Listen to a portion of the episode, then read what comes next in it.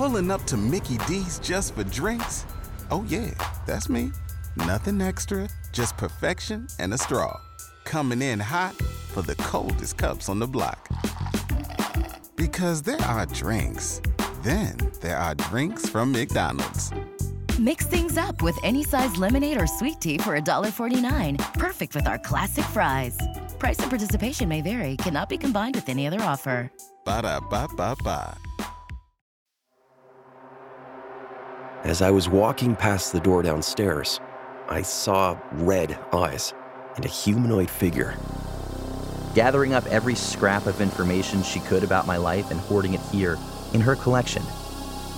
Y'all ever heard of that myth that if you wake up in the middle of the night for no reason, there's likely something looking at you? Well, maybe it's true. Listener discretion advised. You're just moments away from true tales of terror that will leave you breathless. From Disturbed Media, I'm your host, Chad, and this is Disturbed.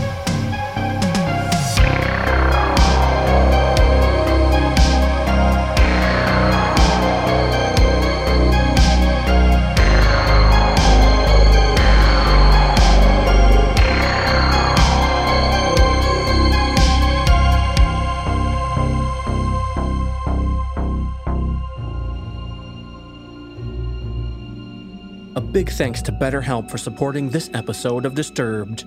You can visit with an online counselor right from your home. Get 10% off your first month over at betterhelp.com slash truehorror and start living a better life today. Again, that's better, H-E-L-P dot com slash true, H-O-R-R-O-R. Welcome back in, everyone, and thanks for joining me. We move on ever closer to summer, so we're bringing the heat with more true scary stories. Our first experience comes to us from Reddit user Worried Possession 43. Sometimes your stalker gets a little too close for comfort. Performing this experience is Nichole Goodnight. In high school, I had a stalker. Here's the story. I'll try to keep it concise, but there's a lot of information for sure. I was 16 and we met on Facebook. He went to a school nearby and we decided to meet up for a movie. We had a great time together and ended up dating. First time he came to my parents' house, he had an ankle monitor on for house arrest and wouldn't tell anyone why, which was red flag number one. And since he was a minor, we couldn't find out. My parents obviously didn't allow us to hang out, so we hung out at his house or around at the YMCA camp. I was rebellious and naive.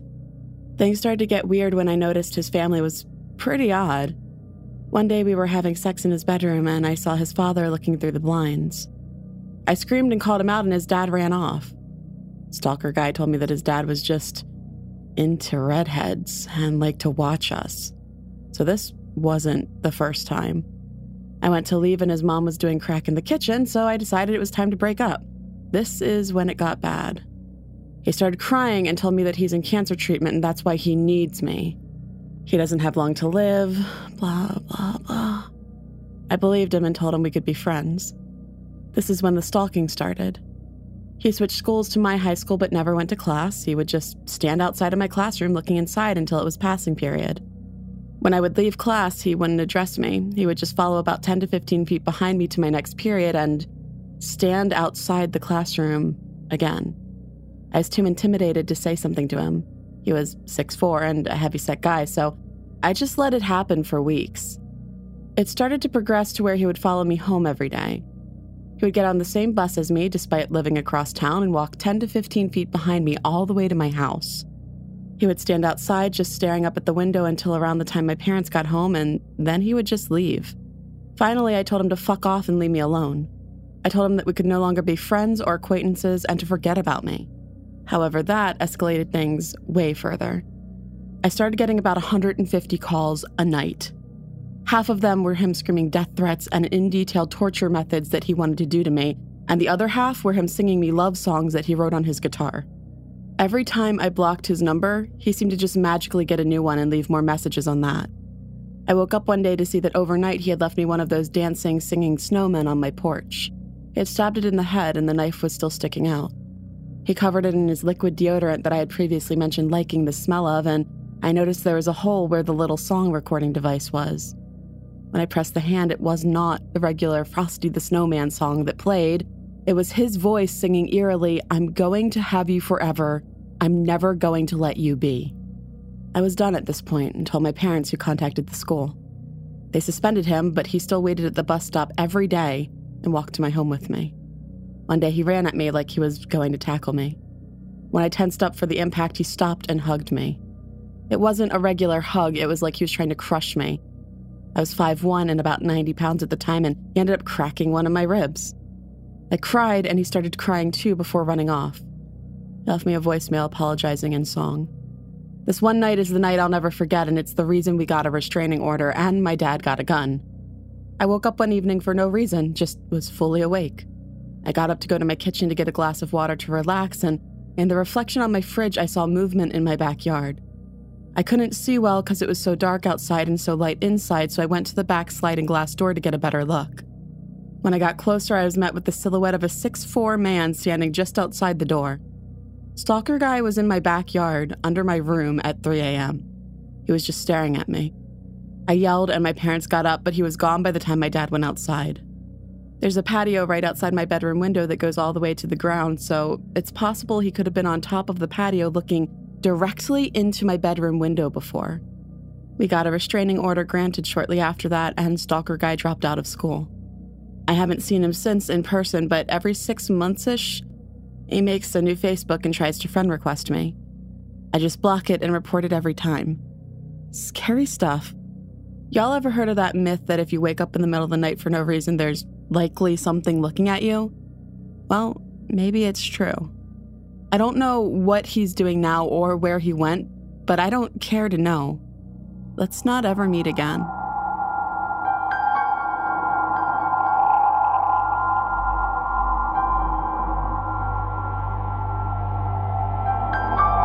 Support the show and get your very own shout out, ad free listening, bonus episodes, and more for as little as $3 a month at disturbedpodcast.com slash support.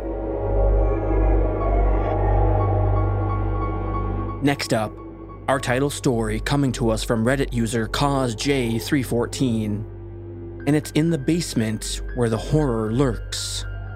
Performing this experience is Matt Bradford.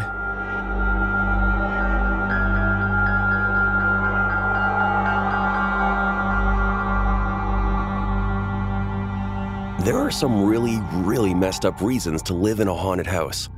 I, being of sound mind and body, don't know any of them, but I am superstitious as hell.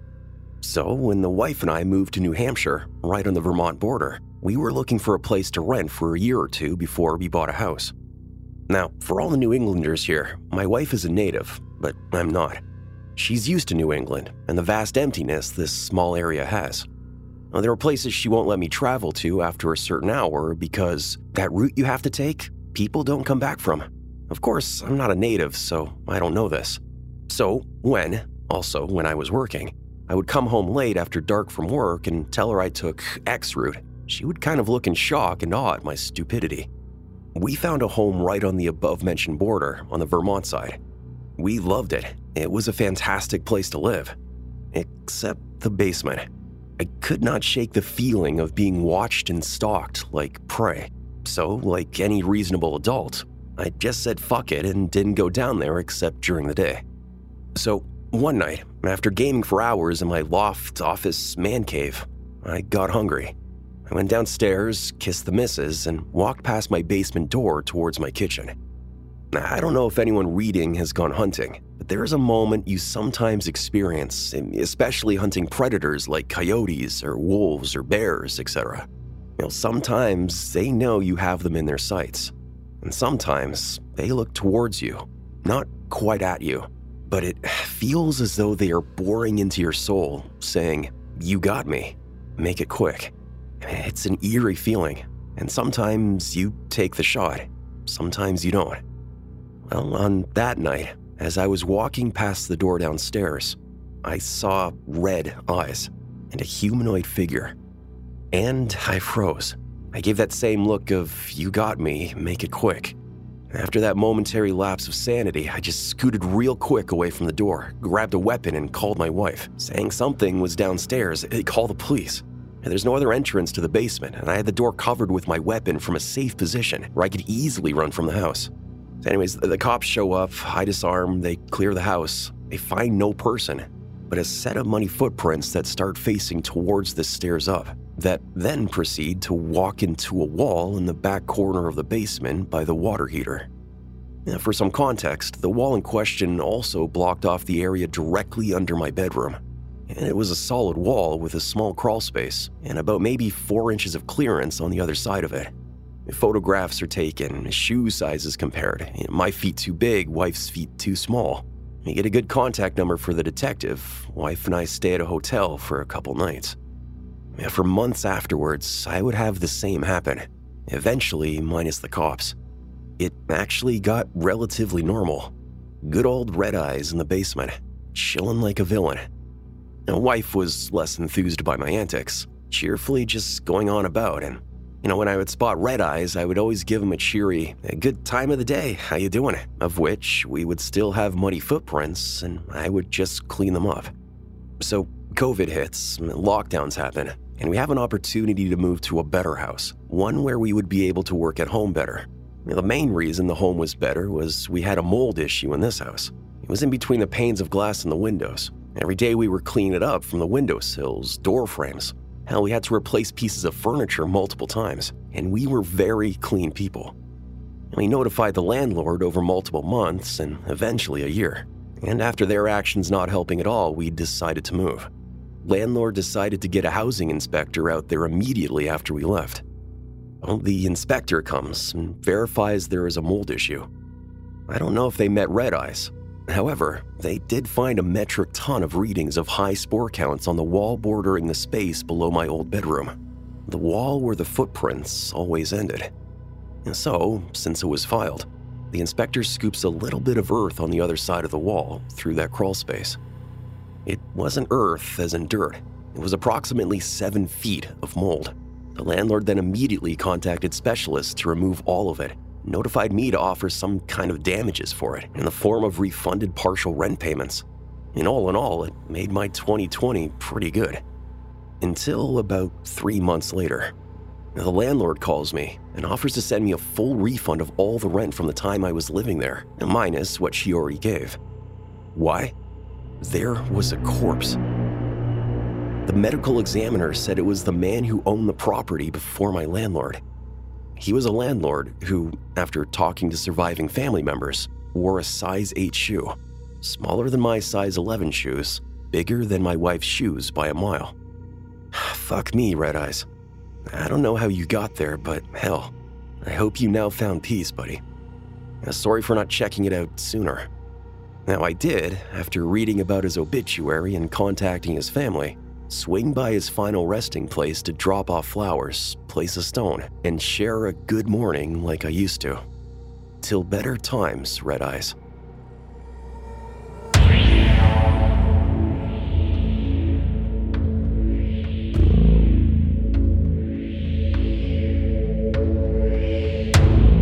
Up next, we check in with Reddit user Ella the Champagne, and we learn about the creepy coworker Performing this experience is Mariana Bradford.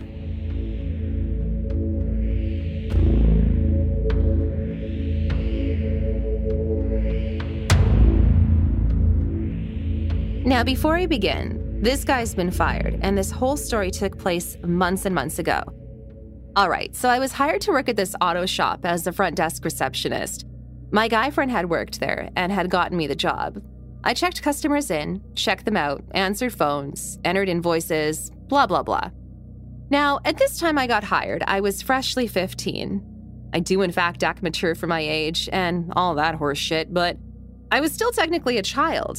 I was also the only girl working there.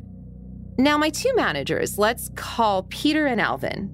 Peter was my main boss, and he had a dry sense of humor, but he was cool to be around. Alvin was more openly humorous, and he was just very pleasant in general. And then there was this third guy. I'll call him Chester because I hate that name. He was 40, with a girlfriend, as well as a 13 year old daughter. He was very exuberant, very loud. He was quite funny. He was a dumbass too, but this isn't the right sub. It started off decent. He would tease me like a boy on the playground, like pull my hair, poke me. Now, I laid my rules down when I first worked there. I hate being touched. That's that. Now, Chester would get as close to me as humanly possible and say, I'm not touching you. Ha ha. That was annoying. I just laughed it off, although I felt uncomfortable. Then he started with a kind of sexual jokes. When we were alone up front, he would go in talking about his sex life and pop a bunch of sexual jokes. My brain was automatically like, this ain't right. And I just kind of put on my customer service voice whenever I was around him. Then one day I baked the whole garage cookies. When I dropped them off, he came really close to me and sniffed me. You smell good and your hair looks nice this way. What the fuck? Nah, nope, did not like that. When I went back to work, he was going on and on about the cookies I made. He said, I know cookie is another term for something inappropriate, but I really like your cookies. Why even add that? And now my breaking point. He'd started brushing his fingers against my leg when I'm sitting down, or just trying to flirt with me in general. When I came into work one day, he grabbed me into a hug, and my mind blanked. He grabbed me, like, grabbed me into a hug so I couldn't escape. I pushed him back away from me. Alvin had rounded the corner and had seen that happen, and he looked a little uneasy.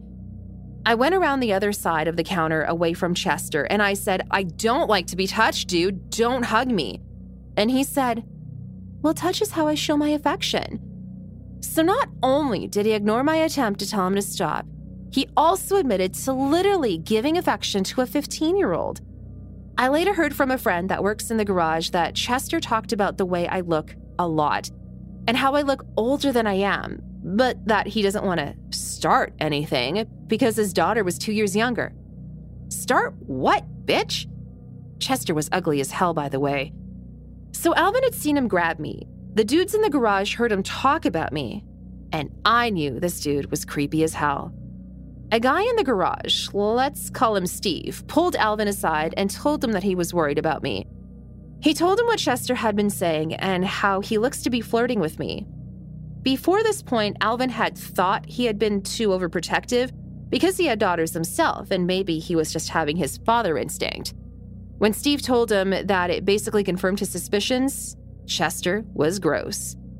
I ended up speaking to Alvin near the end of the day, asking to stay after and talk to him about something. We stayed after, and I opened up to him about everything Chester had been doing. Alvin said that what I do is more important than the work he does, after that, I went home and felt nice that my bosses cared for me like a human and not just an employee. Peter, my boss, texted me to tell me that everything's going to be okay and that it'll be handled. I ended up meeting with Peter's dad, who's the big boss, to tell him everything. It was very much, we've known Chester for a long time, but Big Boss is a good man. He trusted my word more. I told him everything, he has camera recording of Chester grabbing me. Chester was fired. Creepy ass motherfucker.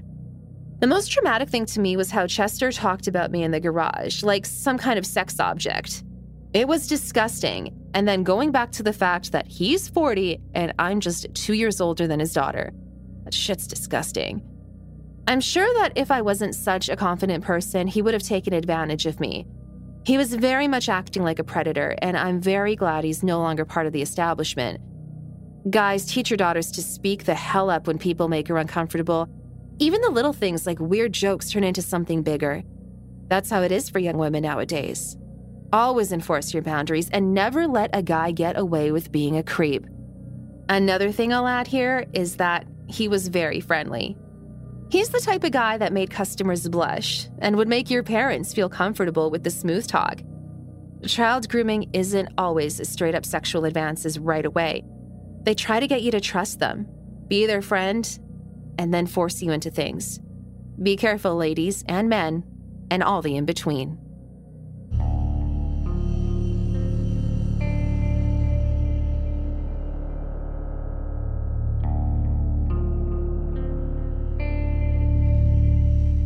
These days, so many factors can lead to feeling stressed, tired, overwhelmed, and depressed. So it's more important than ever to evaluate your mental health, and that's where BetterHelp comes in. BetterHelp will assess your needs and match you with your very own licensed professional therapist. You can connect in a safe and private online environment, which makes it a lot more convenient than sitting in an uncomfortable waiting room.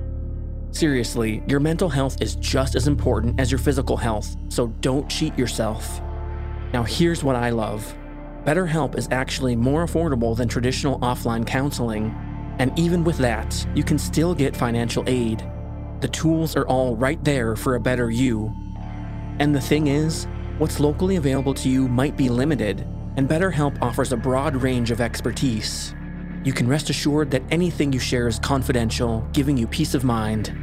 You'll have access to professional counselors who specialize in things like depression, stress, anxiety, relationships, trauma, self esteem, and so much more. So start living a happier life today.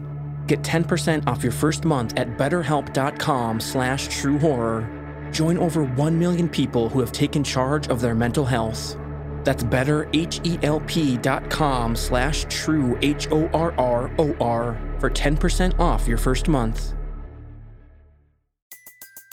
Everybody in your crew identifies as either Big Mac Burger, McNuggets, or McCrispy Sandwich. But you're the filet fish Sandwich all day. That crispy fish, that savory tartar sauce, that melty cheese, that pillowy bun. Yeah, you get it. Every time. And if you love the Filet-O-Fish, right now you can catch two of the classics you love for just $6. Limited time only. Price and participation may vary. Cannot be combined with any other offer. Single item at regular price. Ba da ba ba ba. Hi, I'm Sean McCabe. And I'm Carrie McCabe. We are, well, married, obviously, but we're also obsessed with the darker side of things. True crime stories, alien abductions, poltergeists. If it leaves you scratching your head and keeping those lights on at night, we want to hear about it. That's why we host the podcast Ain't It Scary with Sean and Carrie. Every week, we bring our listeners a true story guaranteed to send chills down your spine. From history's most brutal serial killers to the mystery of spontaneous human combustion. Yep, lots of these stories leave unanswered questions behind, and you'll get to poke through the rubble of the evidence with a hardened skeptic and. Someone whose mind is more open to fun. Yeah, that's what I was gonna say. You can find Ain't It Scary with Sean and Carrie wherever you get your podcasts, and on social media at Ain't It Scary. Come play with us.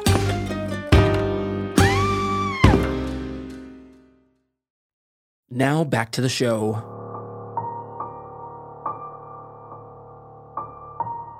And finally, we hear from Reddit user Vinegarade. And it's one person's obsession that goes too far. Performing this experience is Tom Aglio.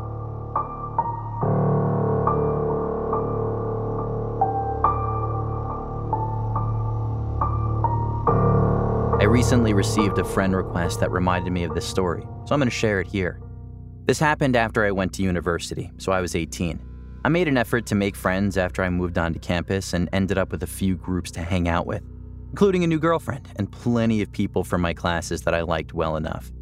There was one class before lunch where it was traditional for people to go to the cafeteria afterwards to eat in pairs or threes. I wasn't very discerning about who I'd have lunch with because I got on fine with most of the people from the class, and we were all trying to make an effort to be social. So when one girl, Lily, asked if I wanted to eat lunch together after that class, I didn't have any reason not to go.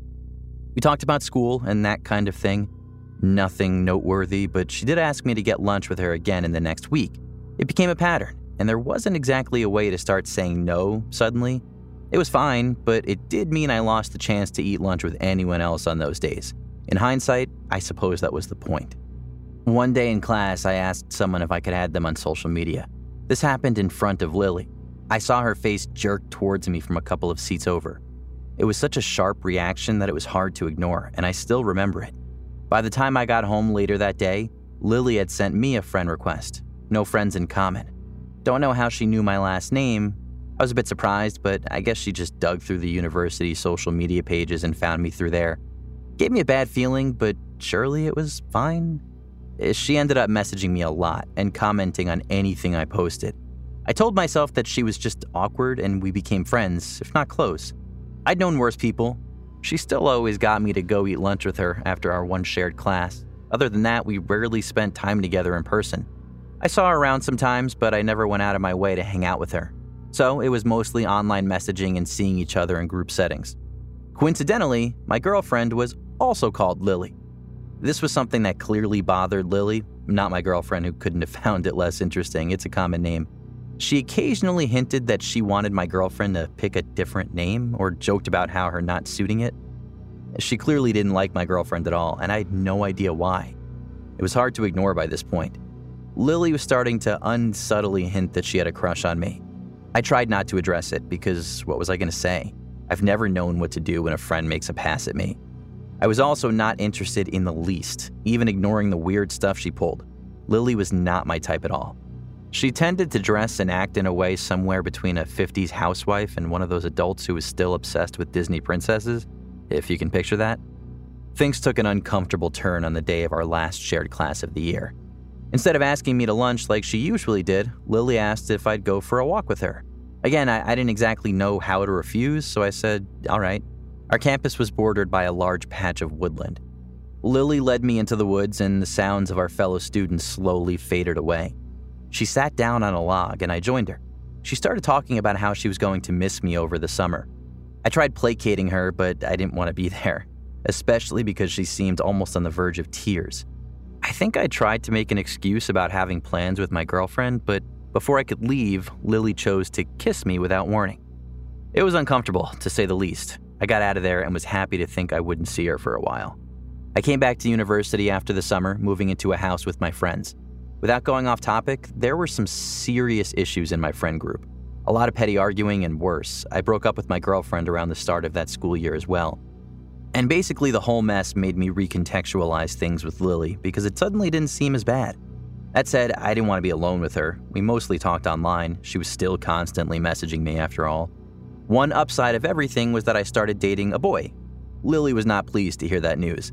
I think she hoped to sneak in after I broke up with my girlfriend, but as I said before, that was never going to happen. There wasn't a big gap between my breakup and this new relationship, so she must have thought she missed her chance to be with me. This is where the story gets bad. At this time, I was fairly active on Tumblr. I occasionally talked about my life and mostly reblogged photos and stuff. I was on there one day when something odd happened. One of the blogs I followed had received an ask with some phrases I recognized. It took a second to register that it was taken from my About page. That made me freeze. I read the message properly. Someone was asking this completely random person to analyze a section of text from my page, asking for their opinion on the type of person who would write it. I cannot stress how messed up it was to see people thinking about me like I was a character in a book that they were trying to study. The reply was basically I don't know, sorry. But the important thing was that the question hadn't been anonymous. It linked to someone's blog. Obviously, I wanted to know who had taken such a bizarre interest in me. As far as I knew, no one in real life other than my boyfriend knew about my page. Well, no prizes for guessing who was behind it. What I found was like a shrine. She was using a fake name, but I recognized Lily all over that thing. It was this cutesy pink and red page. There were a few posts about her interests, but most of the content was focused on her primary interest me. Most of the posts were about me. There were accounts of things I'd done recently. He told me about such and such. He went to a nightclub recently, etc., as well as references to things from as far back as I'd known her. It was clear she'd been keeping tabs on me, both online and offline, gathering up every scrap of information she could about my life and hoarding it here in her collection. She talked about us eating lunch together and how special our dates had been to her as if it was anything more than acquaintances getting food after class. She talked about the time she had forcibly kissed me in the woods, but she wrote it as if it had been mutual. She quoted lyrics from my favorite song and talked about how she'd always be there for me, no matter who else came into my life. Lots of references to loving me just the way he is, which answered another mystery about an anonymous love letter I'd received earlier that year with the same wording. It got worse. There were a lot of posts about my boyfriend as well. These weren't so nice. They got vicious, talking about how he didn't deserve me, he didn't know what he had. If she was with me, she'd be jealous of anyone else who came near me. So my boyfriend not being a jealous person meant he didn't love me. It was angry and hateful. I didn't like to think about the sort of person who could write so obsessively about being fixated on me. One thing that didn't make sense at first was that the blog also made plenty of references to Lily's best friend, Steven. She had never mentioned this person to me. Her posts talked a lot about Steven and how great a friend he was, and how much fun they had together, how he looked out for her, etc. I was trying to work out whether this was an online friend when one specific post made it all click. She had posted a photo and captioned it with, Steven sent this to me. He knew I would like it and I love it, or something like that. The problem was the photo was taken from my own page. I hadn't sent it to her. She took it from my page and then claimed this fictional best friend of hers shared it with her, because in her head, she'd split me into two people. In her messed up fantasy life, I was both the perfect best friend who was always looking out for her and her soulmate who was bound to end up with her when I finally got over my sweet, kind boyfriend and all the other easy girls I hung out with that she made dozens of posts complaining about. Who was she complaining to? Oh, Lily had an audience. She asked open questions about me and her relationship with me and got messages back from her followers. People who took what she said at face value. I saw a bunch of random people agreeing with this stalker that my boyfriend didn't deserve me and we were bound to break up soon so I could be with Lily. The person I was clearly supposed to be with she had this fake fan fiction version of my life up for anyone to share their opinion on, and she'd made herself out to be the hero of it all. I went maybe a month back into the page's history. I did not look at everything that was there, it was too much. So I'm not sure how long this had been going on. I sent Lily a message confronting her about the blog. She said nothing, and I cannot stress how weird it was to have found pages and pages dedicated to me with her talking about how she was in love with me and would make sure we ended up together, slamming my boyfriend, and building a fantasy life with two different versions of me in it that she clearly believed to be real, then acting like it hadn't happened. She said nothing. She didn't address it. She just changed the subject even after I pushed. And it was like she hadn't even registered what I said. I've never seen anything else like it. She deleted the page, of course, or at least changed the name and hid it so I would never find it again. It wasn't the end, though. I wasn't going to hang out with her anymore, but we were still shoved together in classes, and she had started to actually scare me with what she might do next. I'm kind of a paranoid person. Knowing someone was obsessively keeping track of me for who knows how long freaked me out. The next thing she pulled was trying to seduce my boyfriend. It was an absolutely useless attempt that only made him uncomfortable. He told me about it right away. What was her plan there? Did she hope to tell me he cheated and wait for me to break up with him? Why would I want her after that? And that didn't work out for her. She tried hitting on three of my other friends. None of them took the bait. She ended up dating one of my former housemates for a while, but made sure to send me messages while they were together, letting me know she'd rather be with me. No thanks. Lily made sure to stay in my life the whole time I was at university. There was a time when I tried to pull away from her, and she ended up starting rumors about me and damaging a career opportunity I'd put a lot of work into. I don't know what else she did behind my back, but it made me realize it was safer to let her think she was part of my life while ignoring her, rather than doing something that would cause her to get angry. After I graduated, Lily still wanted to spend time together, but I knew I didn't have to now. I made excuses about work and barely talked to her after that point. I almost entirely stopped posting on social media that I knew she knew about. Of course, she didn't give up that easily. She tried to start conversations, asked me to meet up with her, attempts I usually ignored, I didn't like to think she was still tracking me online, but she probably was. I don't know how, but she'd occasionally reference things I mentioned online somewhere, somewhere she shouldn't have known about. The last time we had a real conversation, she sent me a message out of nowhere. We hadn't spoken at all in months, and we hadn't talked about anything serious in much longer than that. Thinking about that conversation still makes my skin crawl. But I'll summarize what happened. At first, she asked me some questions about how long had I known I was queer. I told her some basic stuff, the kind of thing I'd tell anyone who asked. Then she changed the subject.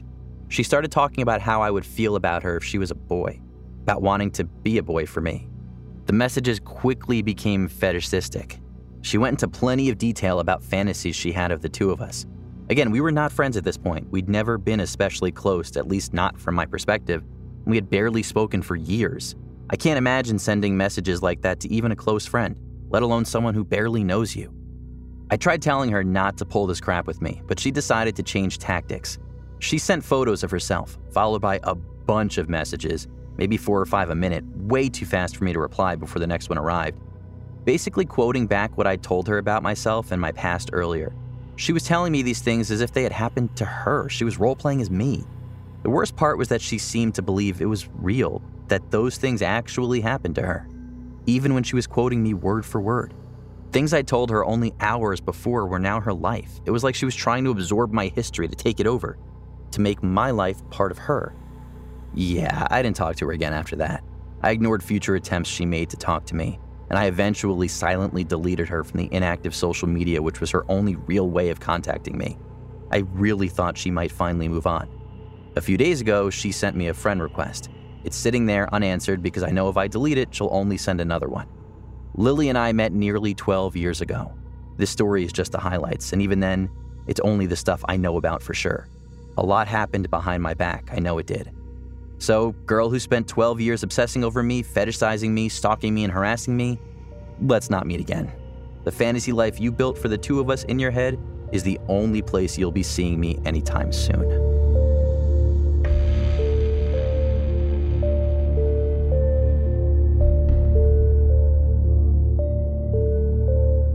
Like to bring in a story shared by a listener via the hotline at 701 354 3667.